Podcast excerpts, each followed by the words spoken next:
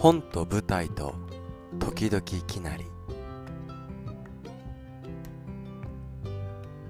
どうも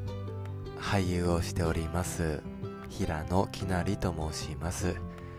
本と舞台と時々きなりでは木曜日の夕方に日々の生活がちょっぴり豊かになるラジオをテーマに僕が出会ってきた本や舞台のお話を毎回一つしていきます。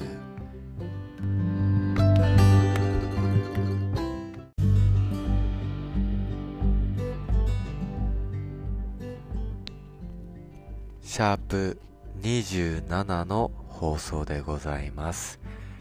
いかがお過ごしでしたでしょうか？僕はちょっとバタバタしていてすっごい移動をしてたんですけど移動中にね iPad がこう勝手に操作されて画面がね勝手に操作されてしまってパスコードロックが10回以上間違ってしまったんですよ。で10回以上間違えると永久ロックがかかってしまってねこの iPad は使用できませんっていう 画面になっちゃってもう大変なハプニングに見舞われていましたね。でもなんとかまあなんとかなんとか復活して今週も楽しく過ごしております。はい。さてさてシャープ27の放送でございます。今日は2022年最後の放送にしようかなと思いましてこの年末年始に読みたい本の話をしていこうかなと思っています。本当はねなんか今年一番好きだった本ランキングとかねにしようと思ってたんですけど僕ねあんまり今年発売された本を読んでないんですよね。先週紹介した茨城のり子さんの本なんてこう発売が1974年って書いてあったからね。なんだろうなやっぱりね僕は何度も、まあ、言ってますけどそもそも本を読む子供ではなくて大人になってから目覚めるように本を読み始めた人間なので読んでない名作とかが多すぎるんですよね。だから今コツコツといろんな本を読んでいるんですけれどもまあ過去にも取り上げましたけど「モモ」とかね。もちろんこう話題作とかはチェックしてるんだけどまだこう自分の読書知能が追いついていないというかね。全然読めてなくて。だから今年一番とか言えないやんと思ったんですよ。そんな読んでないでしょっていうね。ということで、まあ、シンプルにこの年末年始に読みたいと思ってる僕の個人的な積んどくシリーズの本のお話をしてみようかなと思います。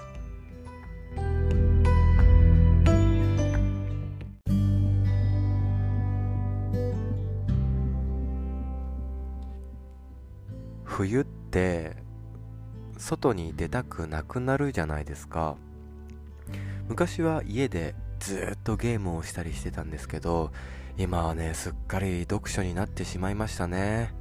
時の流れを感じるね。いいのか悪いのか。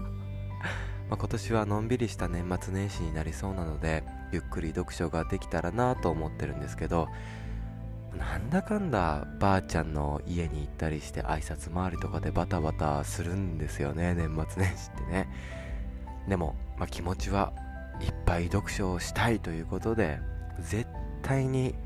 読み切れないことは分かってるけど僕が今読みたいと思っている本たちを紹介したいなと思っています。たくさんある積んどくの中でも特に読みたいと思ってる9作品を選んでみました。まあまああるね。まずは海外の作家さんが書かれた小説を3つ紹介しようかなと思います。1つ目の作品はダニエル・キースさんの書いた小説アルジャーノンに花束をです。こちらは早川文庫さんから出版されている本ですね。知っている方も多いと思いますが、まあ、映画舞台ドラマにもなった名作でございますね。僕が買った文庫の帯には10代に勧めたい泣ける本ランキング第1位と書いてあったんですけど僕ね間もなく30になろうとしてるんですけど読んだことないんですよ。映画もドラマも舞台も見たことがなくてタイトルだけ知ってるというね、まあ、それもすごい話ですよね。もうどれだけ有名なんだっていうね。だからまあ面白いんでしょ？面白いからここまで広がりがあると思うんですけど。まあねこう読んでない自分が恥ずかしくなっちゃうんですけど。でもこの冬に読もうと思っているんです。アルジャーノンに花束を。なんでこの本を選んだかというと11月に出演した舞台の共演者さんに僕がね今古典文学というかモモとかアンナ・カレーニナとかカフカの変身とかなんか誰もが知ってる名作を読みたいなと思ってるんですけどおすすめの本ってありますかっていう風に共演者の先輩に聞いてみたんです。そしたらアルジャノンは読んだっていう風に言われてえ読んでませんってなって。でその場でポチった本なんですよ。だからこの冬ぬくぬくと温まりながら読みたいなって思っているんです。10代に勧めたい泣ける本ということでね。あの僕は泣けるかどうかがすっごく心配なんだけど楽しみの本本なんですよ。タイトルしか知らないからさなんかタイトルだけだと、まあ、アルジャーノンさんに花束を届ける話なのかなと 思ってたんですけどこの文庫の裏に書いてあるあらすじを読んだらね幼児並みの知能しかないチャーリー・ゴードンが天才に変貌する話っていう風に書いてあってだからもう僕は今頭の中テンパってる状況なんでございます。ということで1つ目に1つ目の作品がアルジャーノンに花束をでした。そして2つ目の作品はアイザック・アシモフさんが書かれた小説「我はロボット」です。こちらは早川文庫さんから出版されている本でございます。こちらもね名作中の名作と言われている本でございますね。ロボット工学という言葉はアシモフさんの作品から生まれたとも言われているほどの、まあ、SF の原点と呼ばれる作品ですね。この「我はロボット」の冒頭にはロボット工学の三原則というものが書かれているんですけどこれはロボットを語る上では必ず言及される重要な概念になってなったみたいなんですよね。すごい話ですよね。で そんな予備知識まであるのにこの本は僕の何年も何年も僕の本棚に積まれた未読の作品なんでございますね。読書好きの人からしたら信じられないって言われてしまうかもしれないんですけどこの冬に読みたいなって思ってるんです。なんでこの本を知ったかというと爆笑問題の太田光さんがおすすめしていたからなんですね。僕爆笑問題さんが好きで。で最近だと放送作家でありプロデューサーとしても活躍されている佐久間信行さんもこの本をおすすめしていましたね。だからこうトップを走るクリエイターさんたちがおすすめしてるんだから気になるじゃないですか。でまあ買っていたんですけど。で最近はその古典熱というか名作に触れたい熱が高まってきているということもあってついにこの冬にこう読もうかなと思ってるんですよ。しかもねこれはたまたまなんですけど翻訳の方がアルジャーノンと同じで帯房さんだったのでそんなところもちょっと楽しみたいなって思っております。はい。ということで2つ目の作品は「我はロボット」でした。そしてそして3つ目の作品はミハエル・エンデさんが書かれた小説「果てしない物語」です。こちらは岩波書店さんから出版されている本でございます。名作続きですね。この本はねネバーエンディングストーリーの原作でもあるんですね。なので知っている方も多いかと思いますがこれまた私全く見たことも読んだこともない作品なんですよ。タイトルだけ知ってるというねそういうやつでございます。なんか未読の本の話をするってめちゃめちゃ恥ずかしいですね。自分の無知をさらけ出すというかアホ丸出しというかね。まあこれまでの話を聞いていただければわかると思うんですけど本当に僕文学とは遠い場所に住んでいた人間なんですよ。だから大人になって、まあ、今更かもしれないけど恥恥をさらしながらいろいろ読んでみたいなというかね。で、まあ、この「果てしない物語」は完全に以前にも取り上げた「モモ」の影響で買った本なんです。ね。モモがこうあまりにも面白すぎてミハイル・エンデの他の本も読みたいなと思ってでこの有名な作品にしたんですよ。やっぱり世界規模で話題になっている本とか有名な作品って普遍的な力があると思うんですよ。中にはこう売れてる本には興味がないっていう人もいるかもしれないですけど僕はミーハー精神全開というかね。で、まあ、全然それでいいと思っていて僕なんかは読書体験が圧倒的に少ないからさ何から読んでいいかわからないっていう時は有名な作品売れている作品を読めばいいのかななんて思っているんです。でこの「果てしない物語」はまさに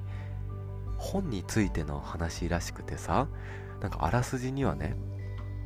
本の中に入り込んでしまった少年の不思議な冒険の物語とあったので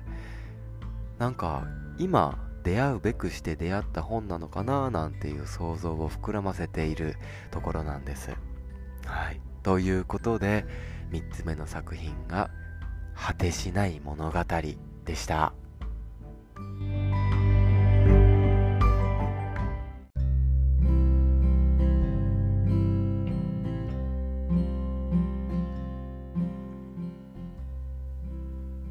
ちょっとやばいこの調子で9作品も喋っていたらとんでもない時間になりそうだということが今判明しまして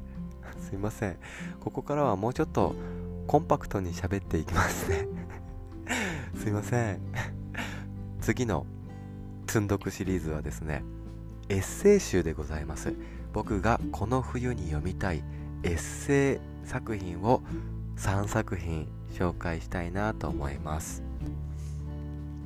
まずは2代目神田山陽さんが書かれた「桂馬の高跳び」です。こちらは中高文庫さんから出版されている本でございますね。これは僕の趣味の園芸の世界の本なんです。僕は落語が好きで、まあ、聞いたり実際に足を運んだり落語家さんって本をたくさん出している方もいらっしゃるのでその書籍を読んだりするのが好きなんですけどその中の一冊でございますね。文庫の帯には今をときめく六代目神田伯山さんがこの本を文庫にするのが夢でしたとコメントされているんですけどまさにこの白山さんきっかけで僕はこの本と出会ったんですね。白山さんのラジオで数年前にこの本をこの本の話をしていてでその場でポチったはいいもののずっと積んどくというあるあるルートをたどってしまいまして。で、まあ、これまたね古典とはちょっと違うかもしれないんですけど日本の公爵士さんの歴歴史というか2代目神田山陽さんの人生を通して何か見えてくるかもしれないなーなんていう思考回路に最近やっとなりましてこの冬読もうと思ったんです。ということでこの冬読みたいエッセイ集1つ目が「桂馬の高跳び」でした。はいちょっとサクサクねいこうかなと思います。2つ目は小沢誠二さんが書かれた本「僕の音楽武者修行」です。こちらは新潮社文庫さんから出版されている本でございます。小沢誠二さんといえばね世界の小沢でございますね。日本を代表する指揮者さんでございます、まあ、僕が説明するまでもないと思うんですけれどもそんな小沢誠二さんの自伝的エッセイ集でございます。これはね今まさに僕が読んでいる最中の本で僕ね実はクラシック音楽を学生時代から聴いておりまして、まあ、ピアノっていうのオーケストラっていうの小学校とか、まあ、中学校の時に、まあ、音楽にハマってね聴いていて。でこの本その小中学校どっちかの時に実は読んでるんですよ。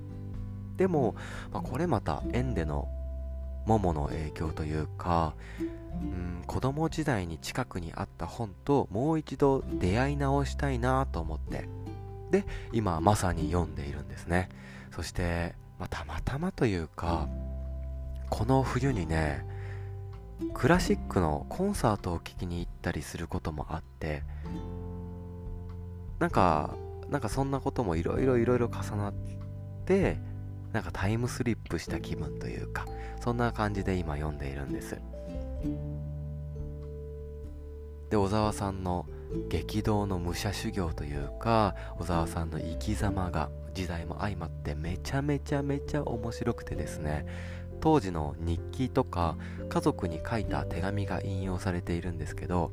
ユーモアもあって人間味もあふれていてシンプルに読みやすくて面白い本だなと思いながら読んでいます。そしてやっぱり音楽に対する哲学というかそんなものについても書かれているので僕の仕事と対比をしてみたり共通する部分を見つけてみたりしながら楽しく読んでおります。十数年ぶりに十数年ぶりに再開した本を今ね楽しんでいます。超熱い本なのでおすすめでございます。はい。2つ目は小沢誠二さんの「僕の音楽武者修行」でした。そしてそして3つ目は金子隆弘さんが書かれた本「日向の道をまっすぐ行こう」です。こちらは毎日新聞出版さんから出ている本でございますね。作者の金子さんはドラマ「カムカムエヴリバディ」などの音楽を担当している作曲家さんでございますね。さっきコンサートに行く機会があったという話をしましたが先日ね金子さんのジャズライブにも行ってきたんですよ。たまたまねチラシでライブ情報を見つけてチケットを取って行ってきたんです。でその会場でこの本を購入したんです。だからね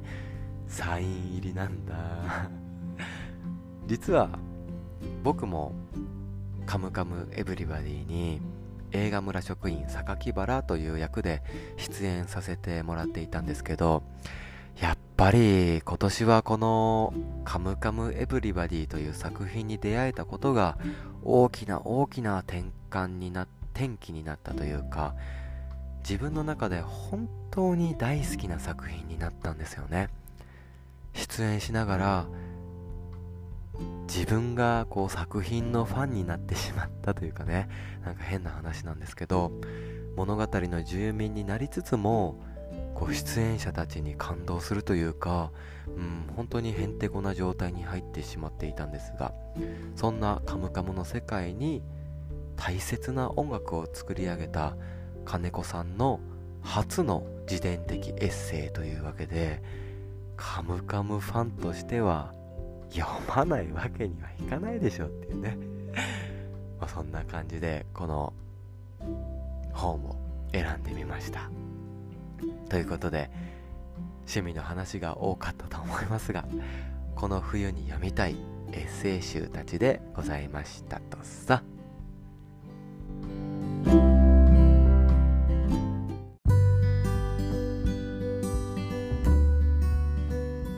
さてさてトントントントンといこうと思います。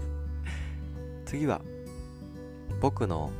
知的好奇心を刺激してくれるというかまた全然ジャンルの違う積んどくシリーズを2作品紹介したいなと思います。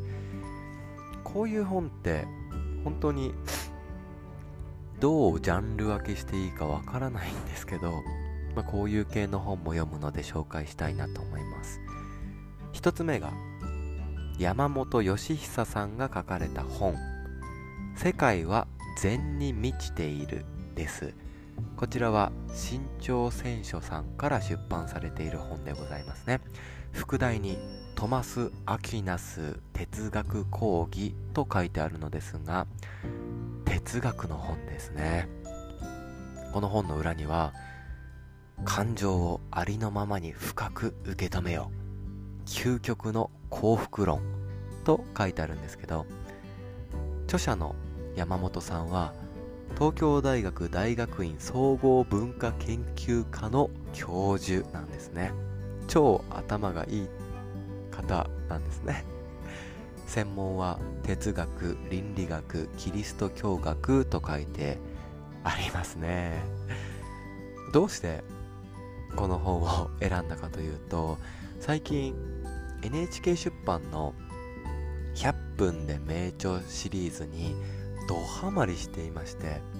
その中の一つでアリストテレスのニコマコス倫理学を取り上げていた取り上げている本があるんですけどそのニコマコス倫理学の解説をしているのが山本さんででその文章がめちゃめちゃ面白くて山本さんって他にどんな本出してるんだろうなっていう興味からこの本にたどり着いたんですね。っていうまあこのくらいしか語ることがないんですけどまだ開いてないので今その古典とか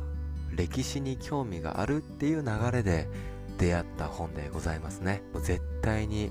読もうと思ってます。まあ、パラパラめくったら対話形式で本が進んでいくような感じだったのでこれは絶対に読みやすいなと思うし楽しい予感しかない本でございますね。はい。ということで1つ目が「世界は禅に満ちている」でした。さて2つ目の作品はブルース・ブエノ・デ・メスキータさんアラスター・スミスさんが書かれた本独裁者のためのハンドブックです。こちらは秋書房さんから出版されている本でございますね。タイトルのインパクトがやばい本ですね。独裁者のためのハンドブックっていうね帯文もインパクトがあってですね。ちょっと読んでみますと独裁と民主主義に境界はないっていう風にこうあっておお煽ってるなーっていう風に 思うんですけどどうしてこの本を選んだかというと最近のこの僕の古典とか歴史に興味を持たせてくれた人気ポッドキャスト古典ラジオの影響なんですね。以前歴史思考という本の話もしましたが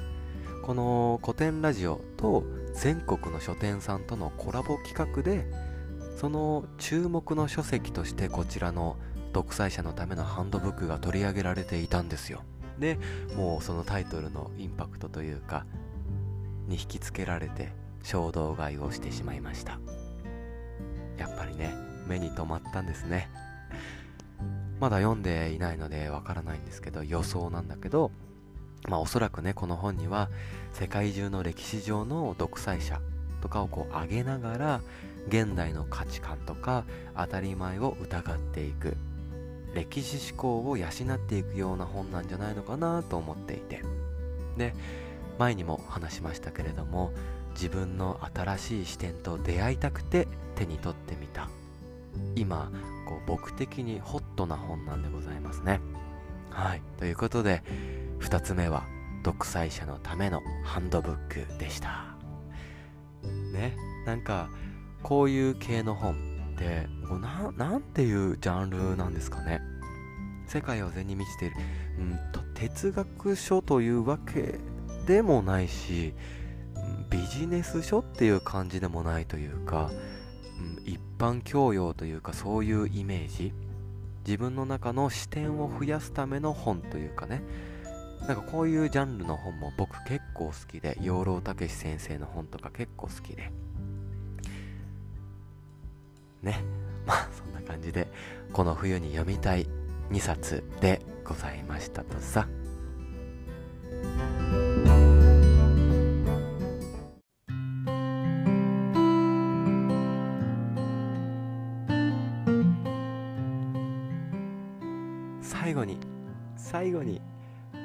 漫画を。1作品だけ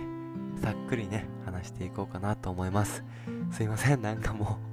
う。喋りすぎてこ過去最大の分量で喋ってるからなんか自分の中でも今頭パンク状態になって喋ってるんですけど本当にさっくりと漫画を最後に紹介したいなと思います。この年末年始この冬読みたい漫画は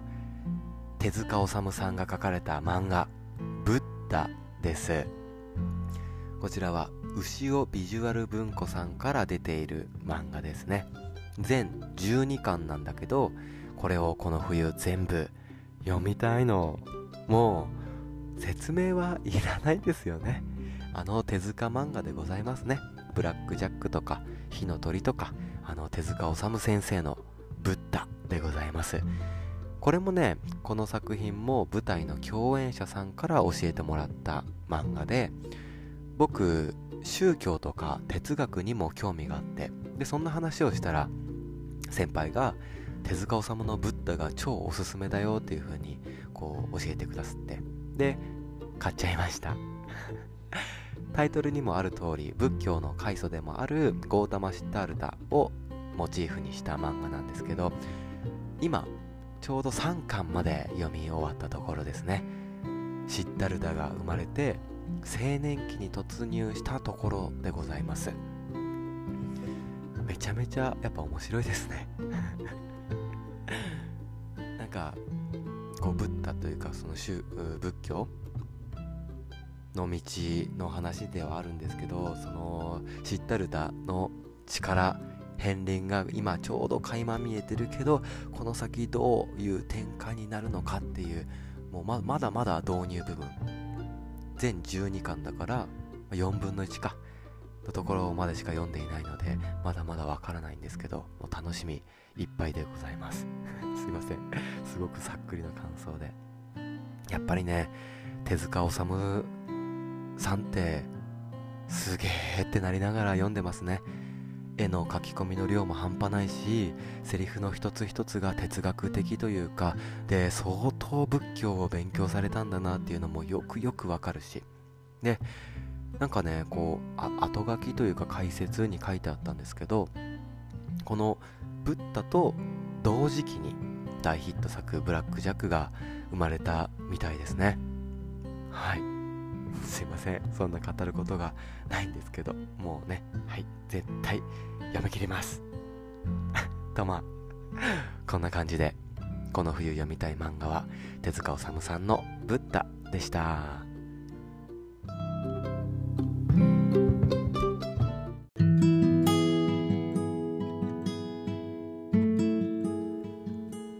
というわけでエンディングでございます。いやサクッと収録するつもりがまさかのボリュームになってしまいました。失礼しました。もう完全に後半は適当な感じな になってしまいましたね。失礼しました。本当に失礼しました。この冬読みたい積んどくシリーズでございました。他にもね小説とかもうまだまだまだまだ読みたい本はあってもうあげたら本当にキリがないんですけど今日は年末スペシャルということでたっぷり本当にたっぷりやっちゃいました。なんか本を読むとこう一言で言ってもいろいろなジャンルの本があるじゃないですか。で、まあ、意外と本ってその人の趣味趣向が明確に現れると思ってるんですよね。だから本が好きっていう人でもその趣味が合わないとまるで話が噛み合わなかったりするんですよね。だからなるべく偏りなく偏偏うん？偏りなくって言葉合ってる？偏りなく偏りなくいろいろ読みたいと思ってるんですけどなかなかね限りある時間だと難しいですよね。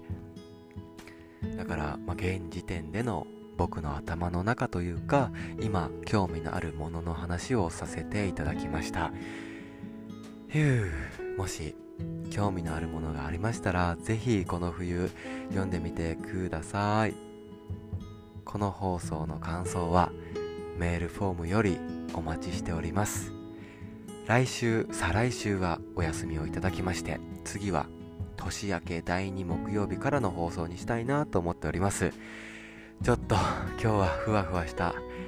放送になってしまい本当に失礼いたしました。最後まで聞いてくださり本当にありがとうございました。平野きなりでした。じゃあまた来年。良いお年を。thank you